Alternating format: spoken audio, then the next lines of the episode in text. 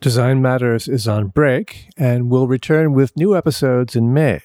In the meantime, we're replaying some of the best interviews from the past 15 years. This is Elizabeth Alexander from March of 2017. This is Design Matters with Debbie Millman from DesignObserver.com.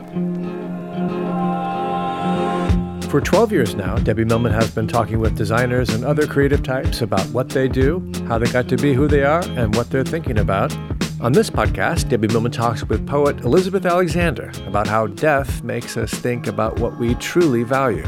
If we're all going to die, what is the meaningfulness of life? We can't just do it for the things that make our bodies feel good in a day. Here's Debbie Millman. In 2009, at President Barack Obama's first inauguration, Elizabeth Alexander read a poem she wrote for the occasion called Praise Song for the Day. It was a high point in her celebrated career as a poet, essayist, playwright, and academic. She has published many books of poetry and prose. She taught at Yale for many years, and now she's teaching at Columbia in New York City, where she was born. In 2012, her husband suddenly and unexpectedly died, and her memoir, The Light of the World, is a moving portrayal of open hearted love.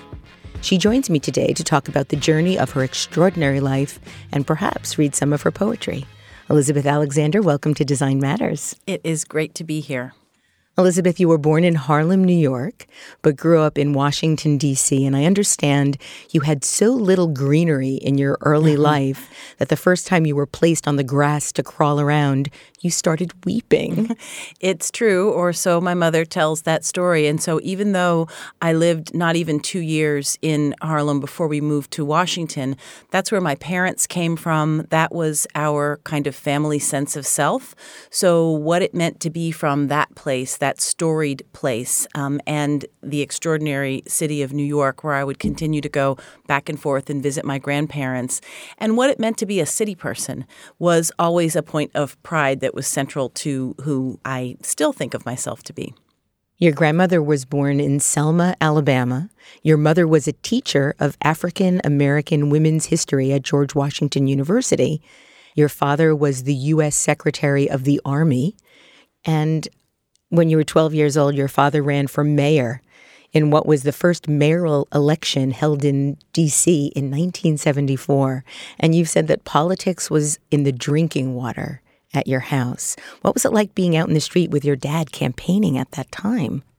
I loved it you know, Washington, D.C., when I grew up, it was almost 80% African American. It's less African American now, but Chocolate City, that's what it was called.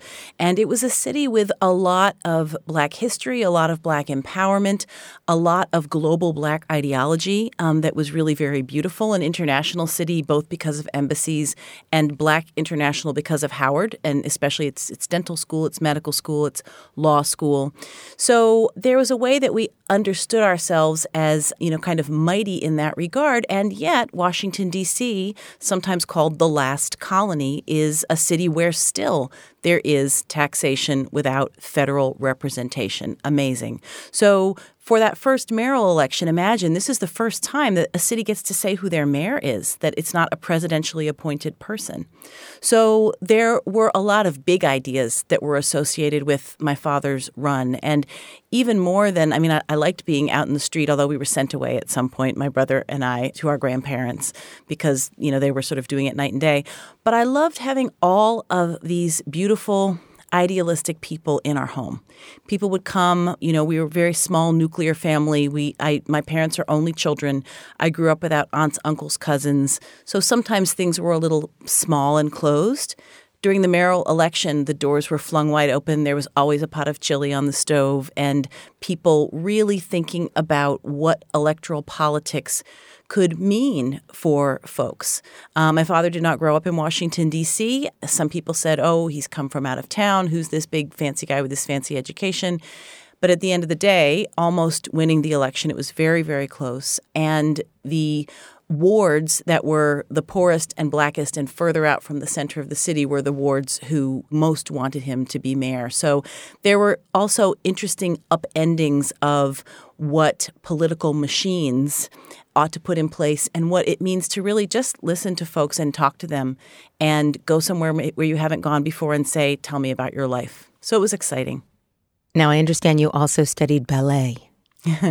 I did. So we must speak now of Adele, my mother, Adele Yes. Logan Alexander, who insisted that I take ballet. And every time I wanted to quit, she had this amazing way, which I've not been able to master with my children, who squandered all their talents, um, to you know kind of keep me going to whatever the thing was that she thought that I should be doing. And there was a moment where it clicked in, and I'm so glad that she did because once I got good enough to be able to really dance. You know, you repeat and you repeat and you repeat and you practice and you do the same things over and over and over again. But eventually, you can put it together and, and make something beautiful and understand it as an expressive art. Sort of like Um, life. Sort of like life, exactly. So it was my my serious thing, ballet and then modern dance that I did outside of school. Um, it was what I loved very, very much, and I was very good at it. But being very good at it did not mean being good enough at it to do it. You know, so to see that you can devote yourself so thoroughly to something and love something so thoroughly, but what does it mean to really be an artist? It's serious business. So just because it's fun and just because you go six days a week, it, it, th- that is both separate from the true talent factor and also the X factor that makes you insanely want to keep doing it above all other things. Um, Do you think that discipline that you were able to cultivate as a ballet dancer is something that has impacted how you approach your writing? it has impacted how I approach every single thing I do. Finding a discipline, discipline is discipline is discipline, um, and understanding that you know you, you don't get the immediate payback necessarily, and also that just because you've you know got a little flair with a, a certain shape of poem or turn of phrase or um, effect, you have to resist defaulting to that you have to become well rounded in your discipline. You know, you you, you can be a, a, kicker and not a good jumper, but you've got to learn to be a better jumper. You were educated at Sidwell Friends School, the same school that Barack Obama's daughters are now attending in Washington, D.C. Did it surprise you that Sasha Obama missed her father's farewell speech because she was studying for a test? Well, I mean, let me tell you, you know, that is a very serious family. And um, if you look at, I mean, if, if we really think for a minute about what it means to come with grace and integrity as young girls through those eight years and to parent with grace and integrity under those circumstances, it is, it is really something to behold. In your 2005 book of poetry, American Sublime, you wrote a poem titled Tina Green. And I'm wondering if you could read that for us. I would be happy to read it. If you can tell us a little bit about the poem, I was wondering if it was autobiographical. Yes, well, it is. So, um, and you know, of course, when a poem is autobiographical, I think sometimes I get a little, you know, hackles up because I want to say like, and it's crafted too. Um, and there are always moments of poetic license, um, and sometimes I almost remember it like I wrote it rather than as it happened, which is sort of an interesting thing. Well, I- memory I- is so fluid. yeah, and I believe poems more than any any I believe anything actually really. Um, or once I've made something, I believe it more than what happened. Yes. Because it's fixed, perhaps, maybe. Um, but um, I was at a different school at the time. Um, the story behind here, the speaker attended the Georgetown Day School. That was my my happy school. That was a, a very kind of free, wonderful hippie school. It was a, a beautiful place, and this is a story about the only black teacher I had. So it's called Tina Green. Small story, hair story, Afro American story. Only black girl in my class story, pre adolescent story, black teacher story. Take your hair out, they beg on the playground. The cool girls, the straight and shiny hair girls, the girls who can run.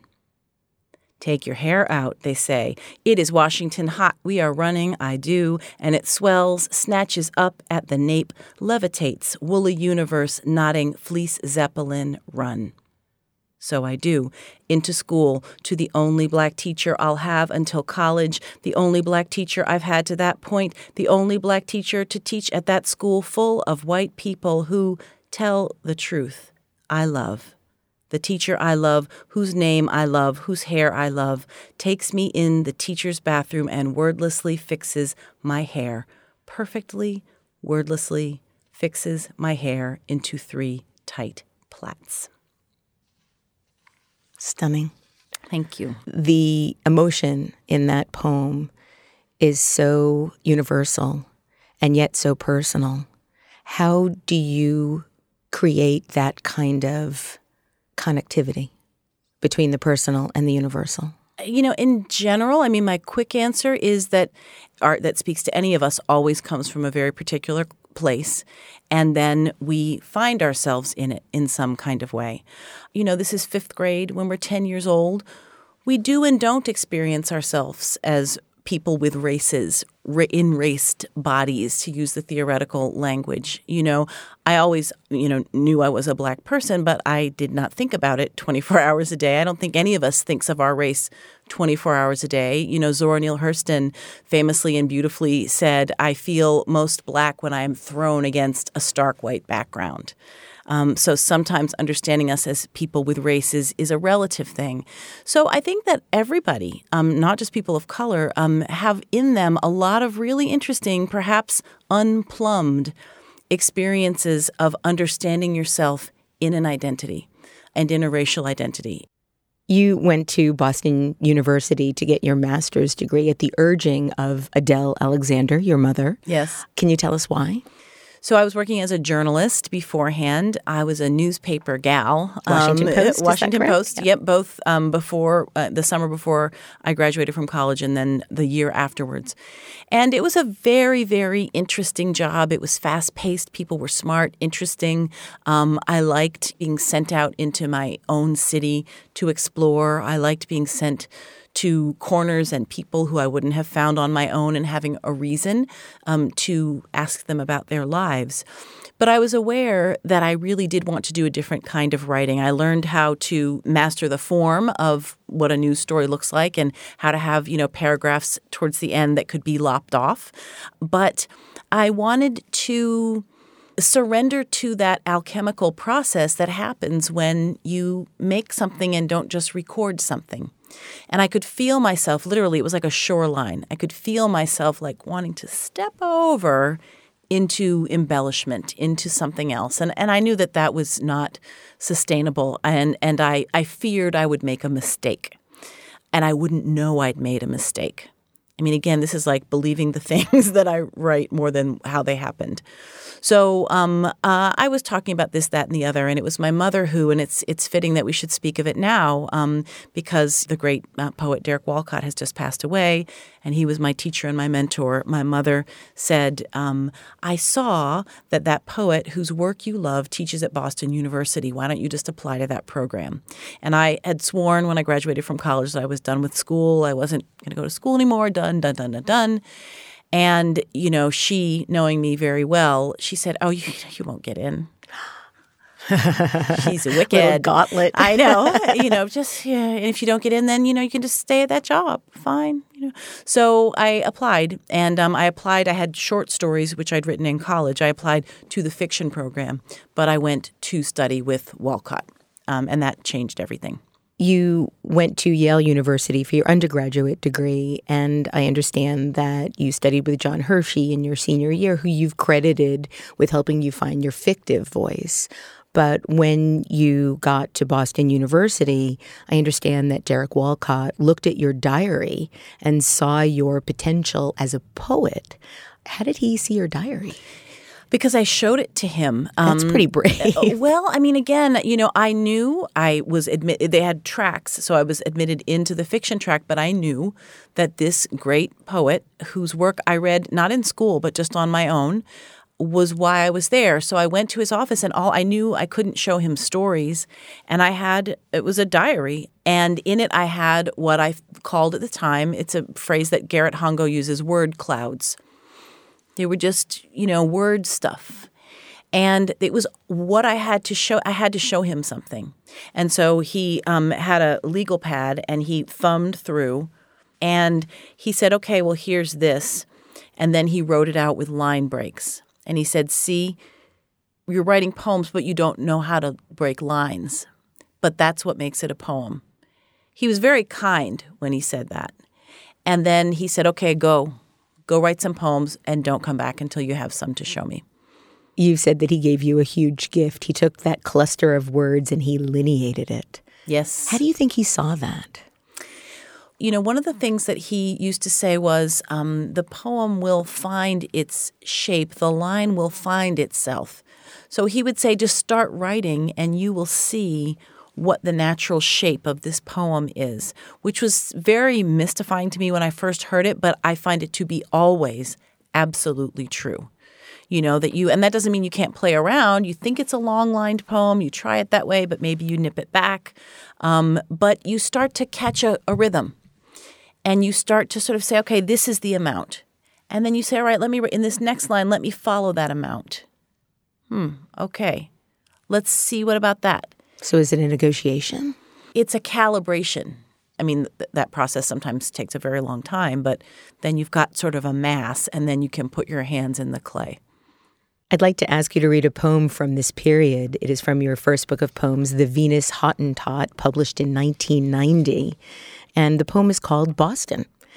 Can you tell us a little bit about it before you share it with us? So that was an it was a one year master's program, and um, Boston and Cambridge changed a lot. This was 1985. It was still coming out of the period in its history where it had such racial strife around um, busing. It was not a very well desegregated town. Um, there were the remnants of that. And it was also a place where I had a hard time finding my community. So, Boston year.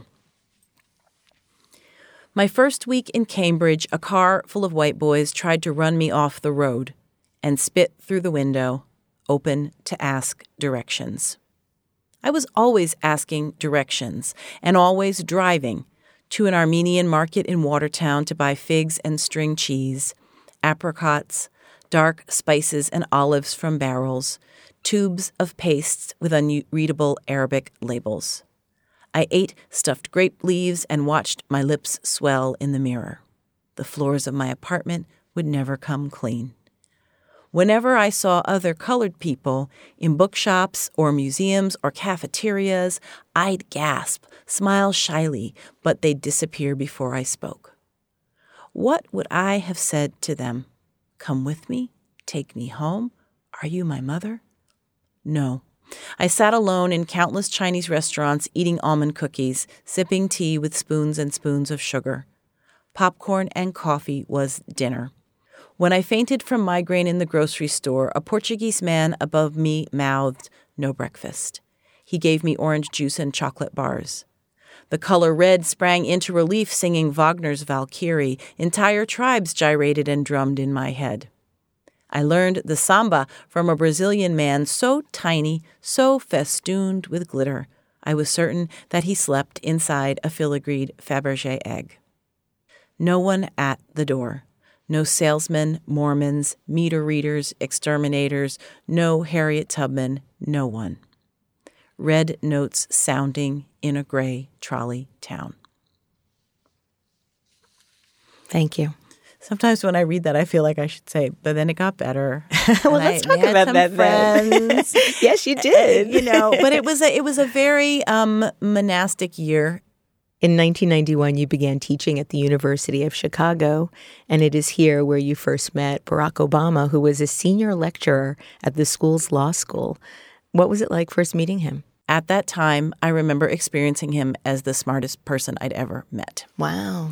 You know, just like sort of the quality of the machine, just swiftness, connectivity, putting things together. So, you know, he was a, a great person, but I mean, certainly outside of imagination to think of the U.S. presidency.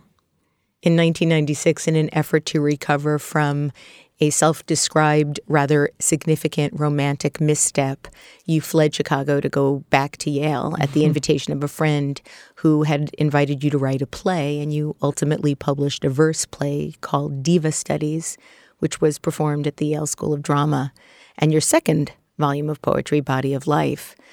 That was a big year for you. That year, you also won a National Endowment for the Arts Creative Writing Fellowship, and you also met somebody that was going to change your life in a in a really really significant way.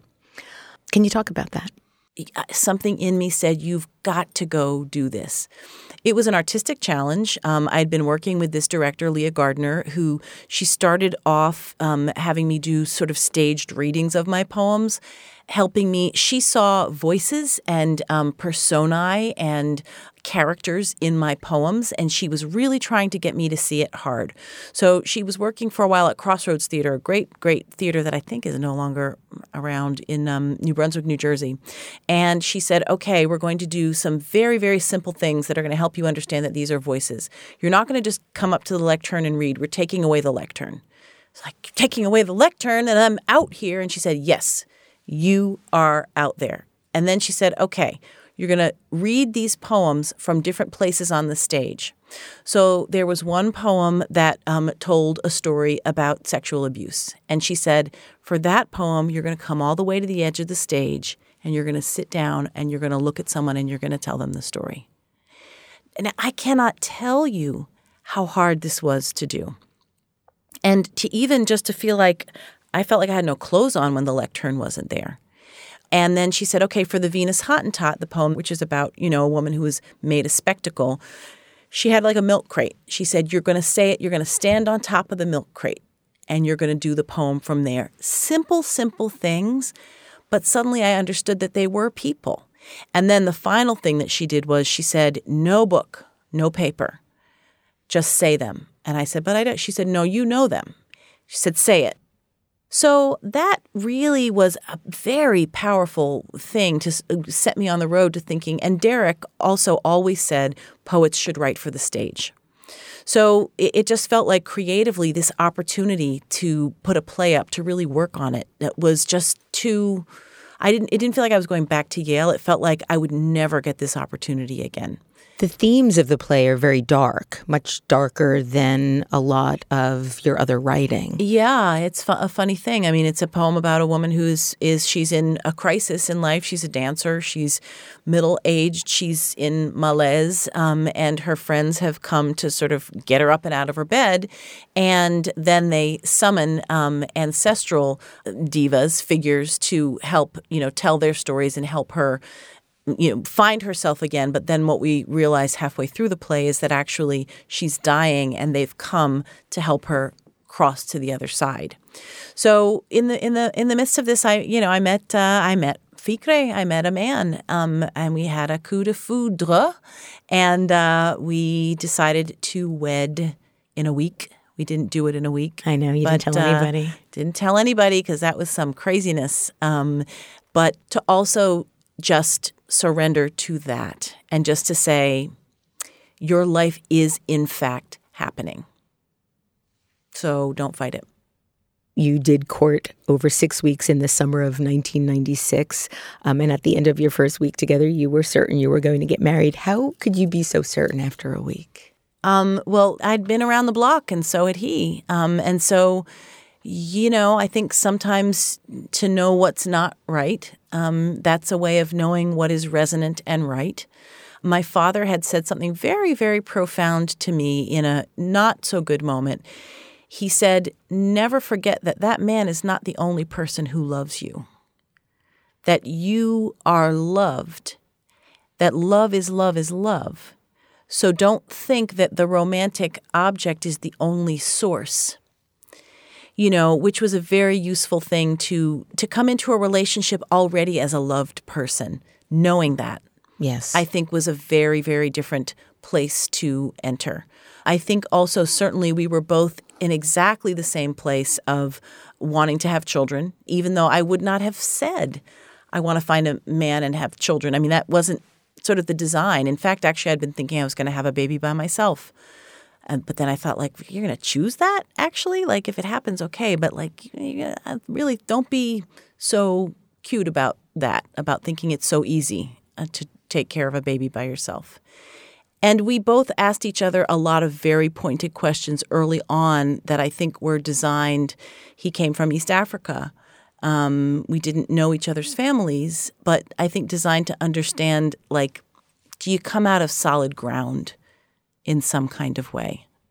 On August 16th, 1997, you and Ficre were married in St. Barbara Greek Orthodox Church in Orange, Connecticut.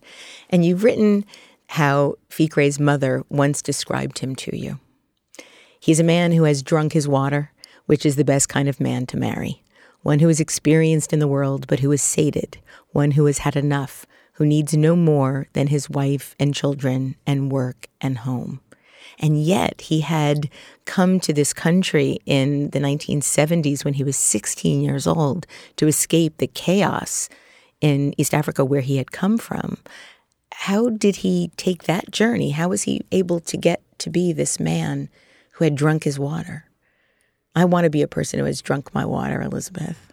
Well, you know, I mean, sometimes I, I wonder, sometimes in looking at families of siblings, and I think one was broken and one was resilient. Why?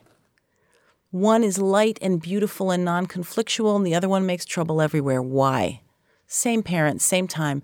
Some of it is mysterious. So, you know, he came from Eritrea. He left a, a civil war that had characterized his whole life. Um, he was a refugee. He was a refugee. You know, killing fields, you know, brother died in the war, everything left on foot uh, for Sudan, then for Italy, then for Germany, then for the United States.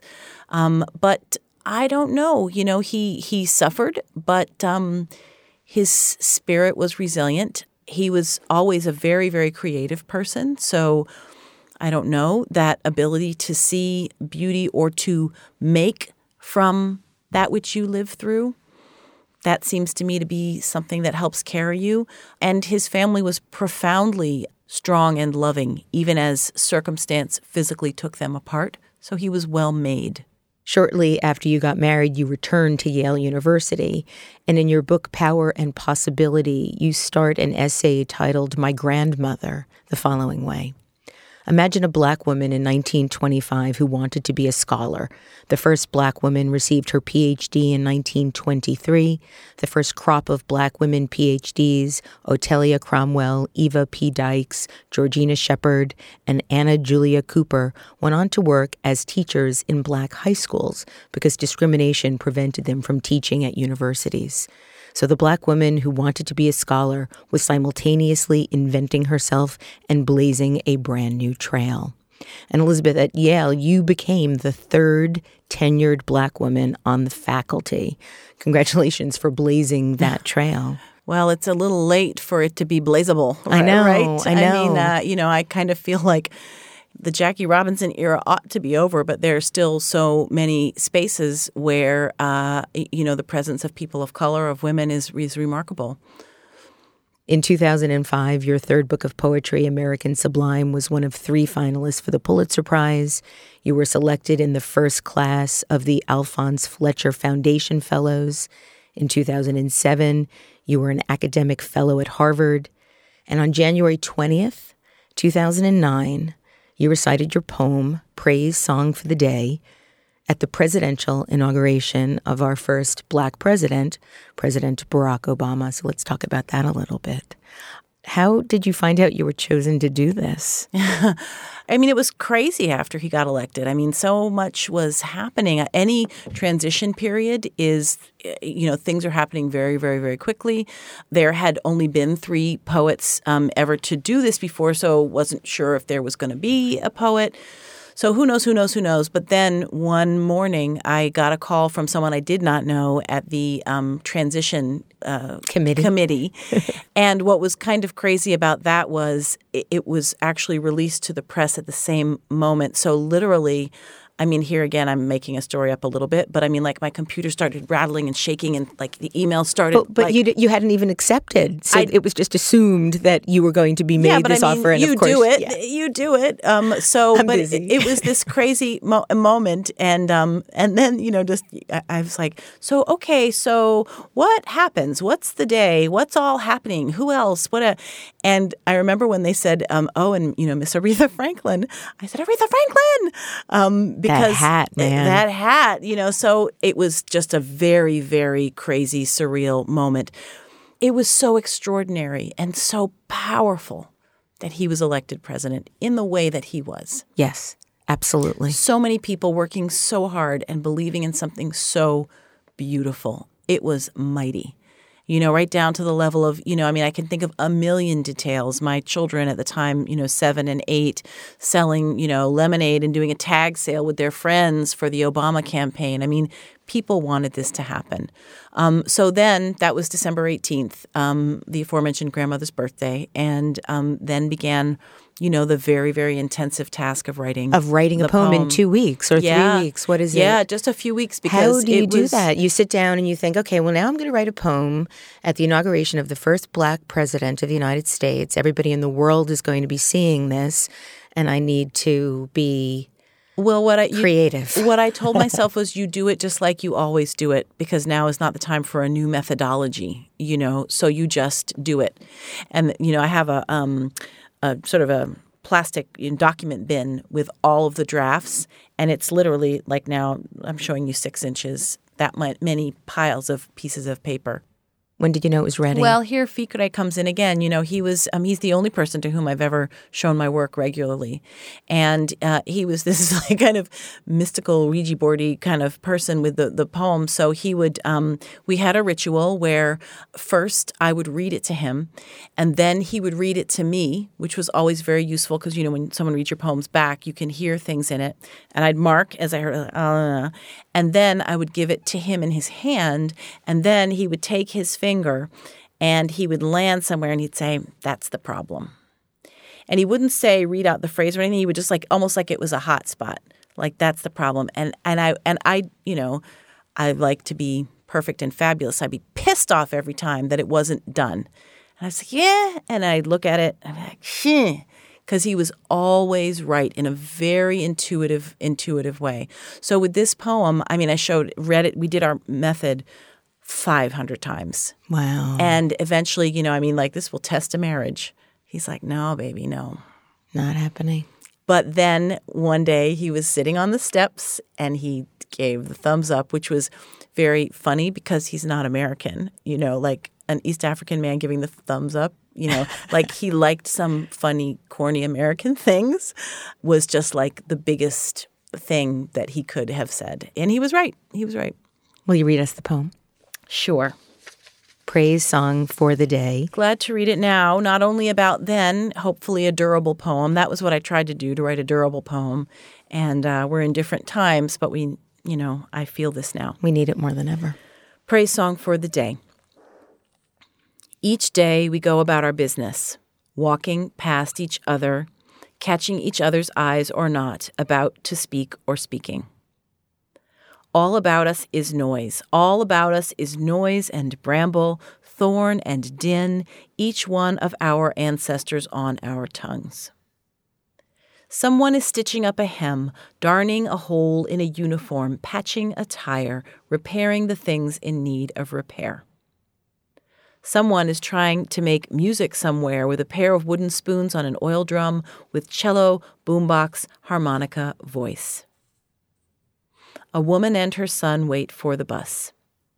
A farmer considers the changing sky. A teacher says, Take out your pencils. Begin. We encounter each other in words, words spiny or smooth, whispered or declaimed, words to consider, reconsider.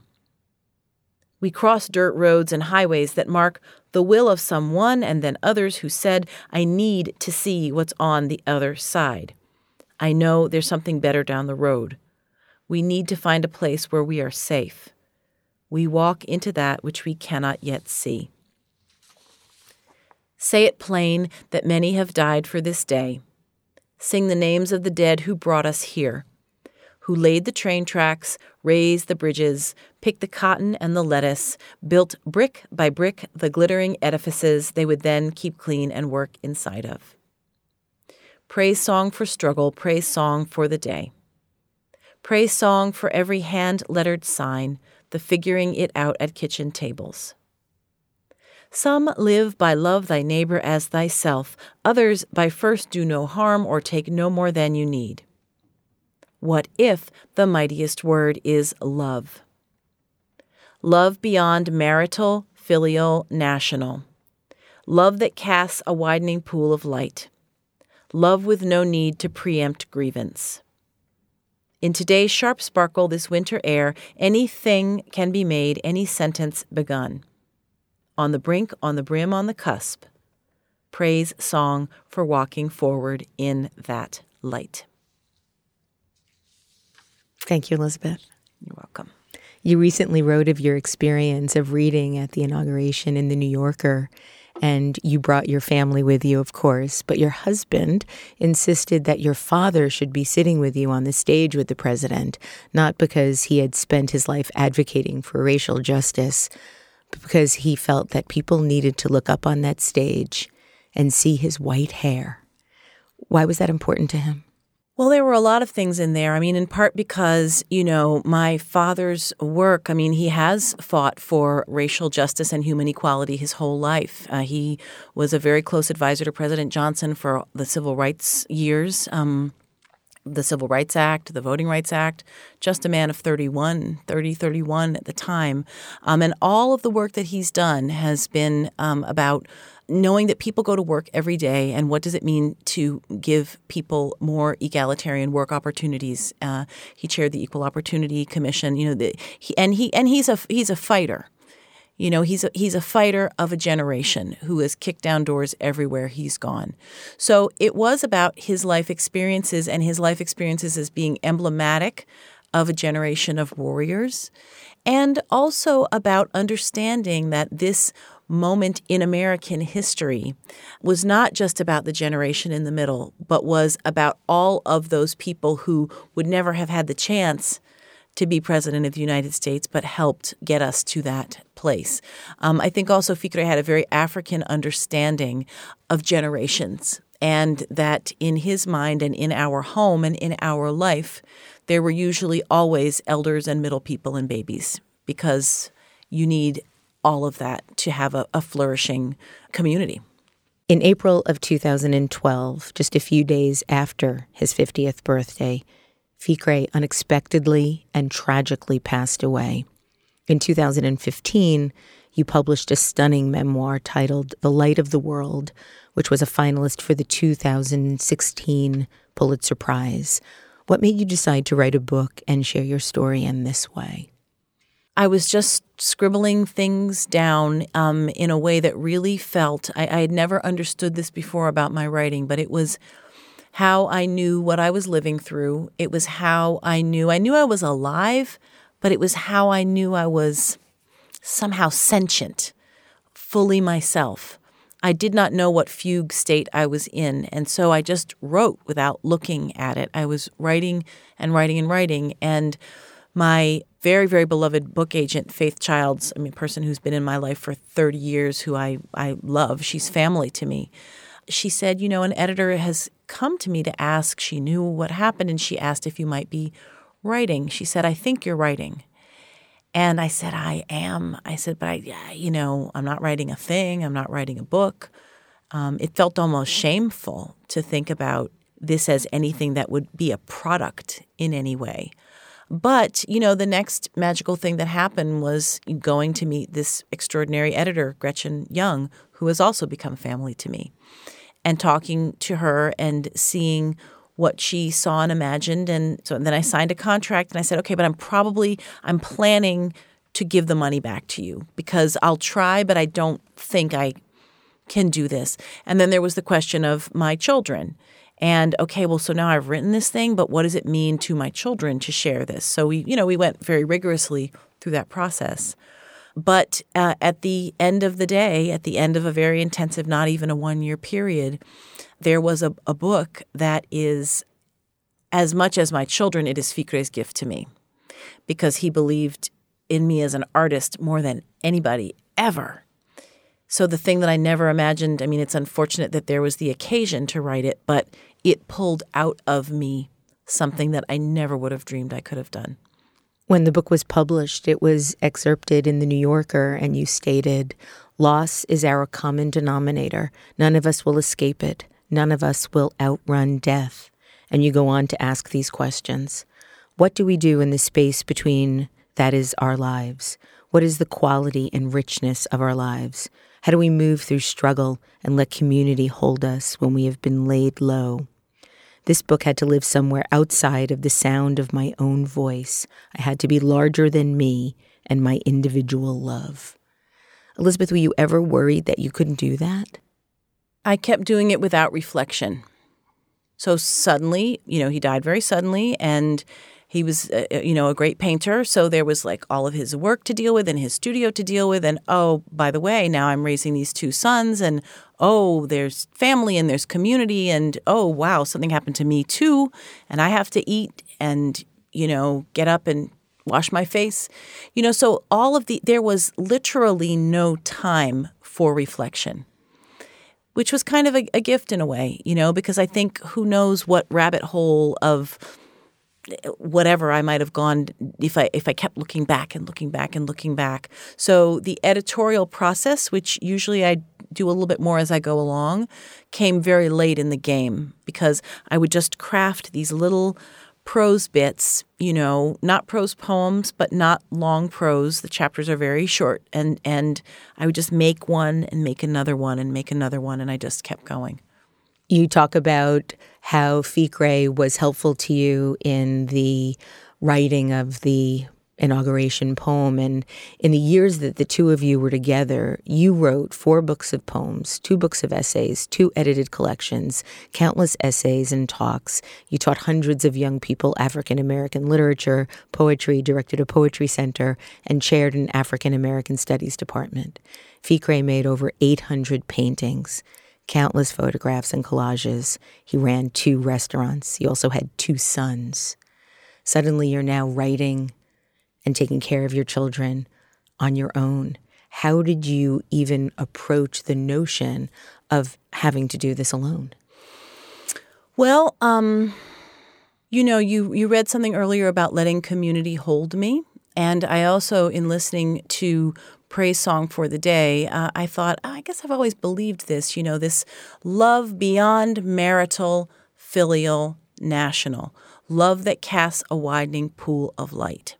So while I am a great believer in and practitioner of intimacy, um, uh, intimacy between two people, intimacy between lovers, between spouses, intimacy between, you know, you with your children, I also really do believe, and I came to understand this very, very fulsomely, that we cannot only belong to our romantic units you know i mean and i've always been this way. Like valentine's day i give like I, I, mean i haven't for a long time but i always give out lots and lots of valentines. Mm-hmm. it's a day for for love and but i believe this as actually ideology you know that that if people who are in heterosexual nuclear families think that like it's all shiny and all about them and their shimmering perfection in their homes and that their love can stay there they are mistaken. You have to belong to more you have to belong to more. And then hopefully, this is not why you do it, but then the village will have your back when you need the village, which we all will at some point. Absolutely. You said that you didn't want the book to be stuck in memory as you articulated your narrative. What did that mean to you? How did that change your approach in writing a memoir? Ficre was a very extraordinary person uh, a very beautiful person, a, a rare person.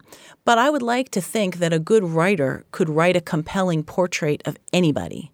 So what I didn't want to do was kind of have a, you know, soft focus, rose-colored glasses.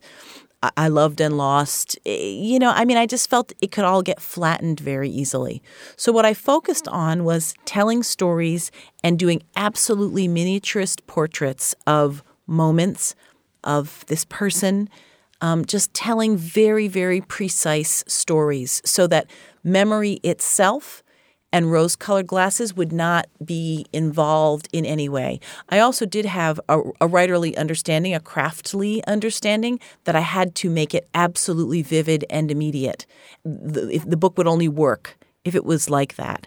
And that I would also have to make you care about these people. So I, you know, I tell you first about the terrible thing that happens, but then I quickly tell you this is who these people were and this is how they fell in love and this is a story so that if you're going to stay with the book, it's because of the story.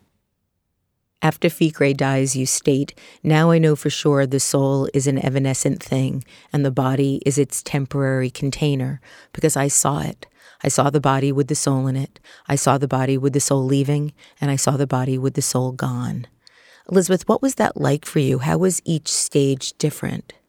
You know, hopefully I wrote it right because it's almost hard to go back to in memory, and it's hard to say any more complexly than he was there, even though. So what I know, sadly, is that um, he, you know, he had catastrophic heart failure. His heart burst. His heart burst. So he died before he hit the ground. I mean, he really was gone. But then, you know, that people worked on. I worked on people, you know. But so he was not pronounced dead until after he'd gone to the hospital.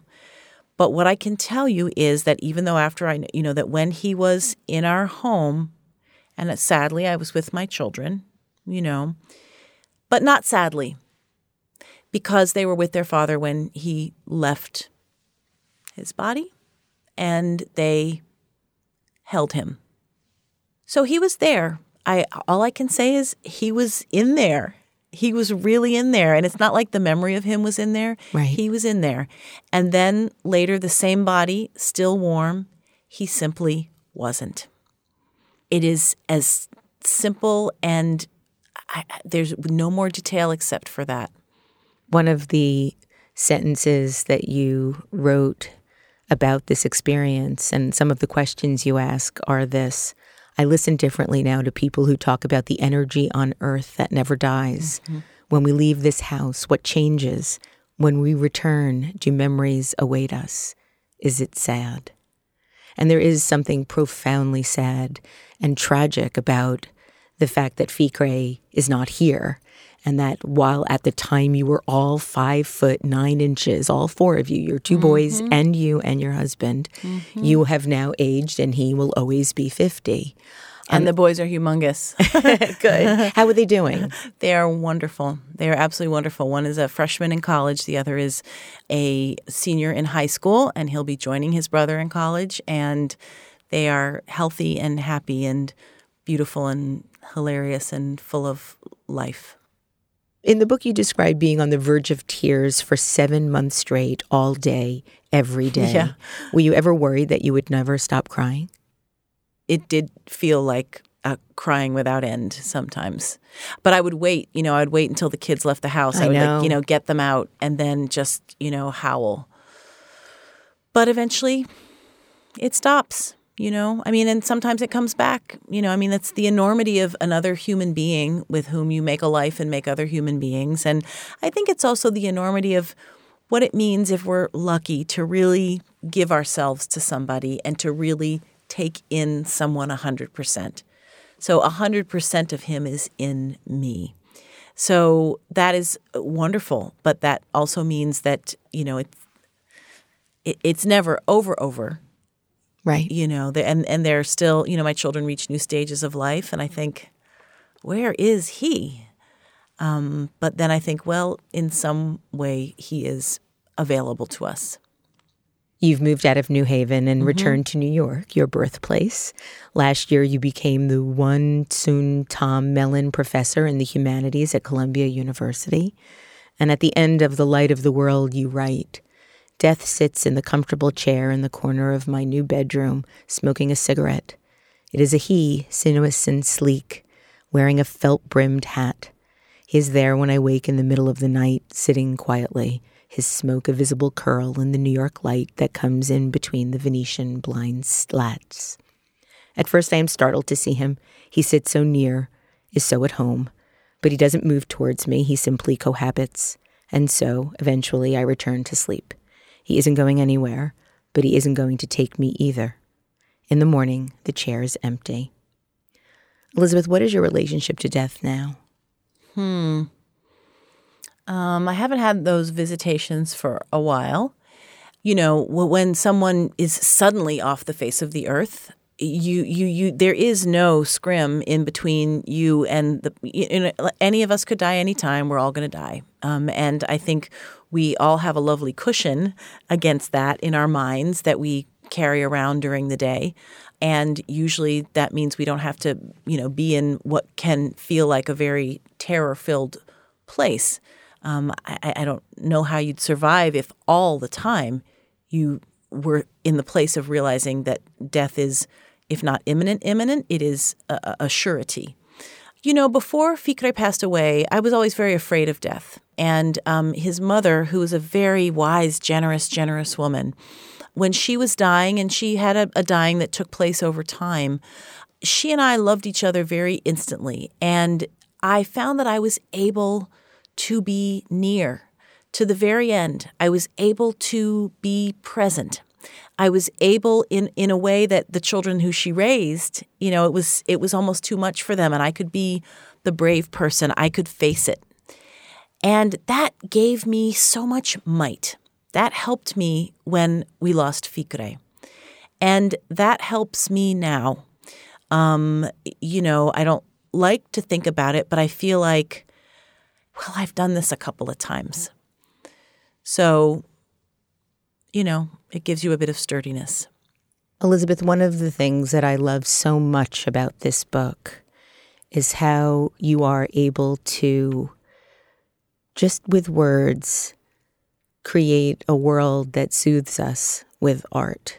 And we are confronting the biggest, deepest, most predictable sadnesses that happen. Mm-hmm. And you've done this in such a graceful, generous, and soulful way. I think it's just one of the most extraordinary books I have ever read. Thank you so much. I, I, I, realized, you know, after the fact of having written it, that I was writing both about the life we had, which was a life in art. You know, we made stuff every day, um, we had a house that was filled with, you know, food and music and poems and paintings. That was how we lived. That was what we did. And also in the book, as in my life, that I found meaning, not just comfort, I found meaning in music and poetry, especially. You know, going other people's, um, moving forward. Really, tools for living, um, tools for making sense of, you know, how, if we're all going to die, what is the meaningfulness of life? Why do we do this? Love and art. Love and art. We can't just do it for the things that make our bodies feel good in a day. So um, I, am happy, I'm proud after the fact to see that some of that was chronicled in the book. Elizabeth, to close out the show, I'd love for you to read a short passage from The Light of the World about art. Yes, I was teaching a class, uh, a beautiful class uh, on contemporary African American arts at the time. And I, it was a big lecture class, and Ficre died, and I didn't go to class. Uh, and there was one week left of classes, and I, I love to teach, and I was very, very close to this class. And so, even though I didn't have to, I thought, you know, I want to I want to go back and give my final class. And so I wrote a lecture. I don't know how, but I, I wrote a lecture because I wanted to give it to them.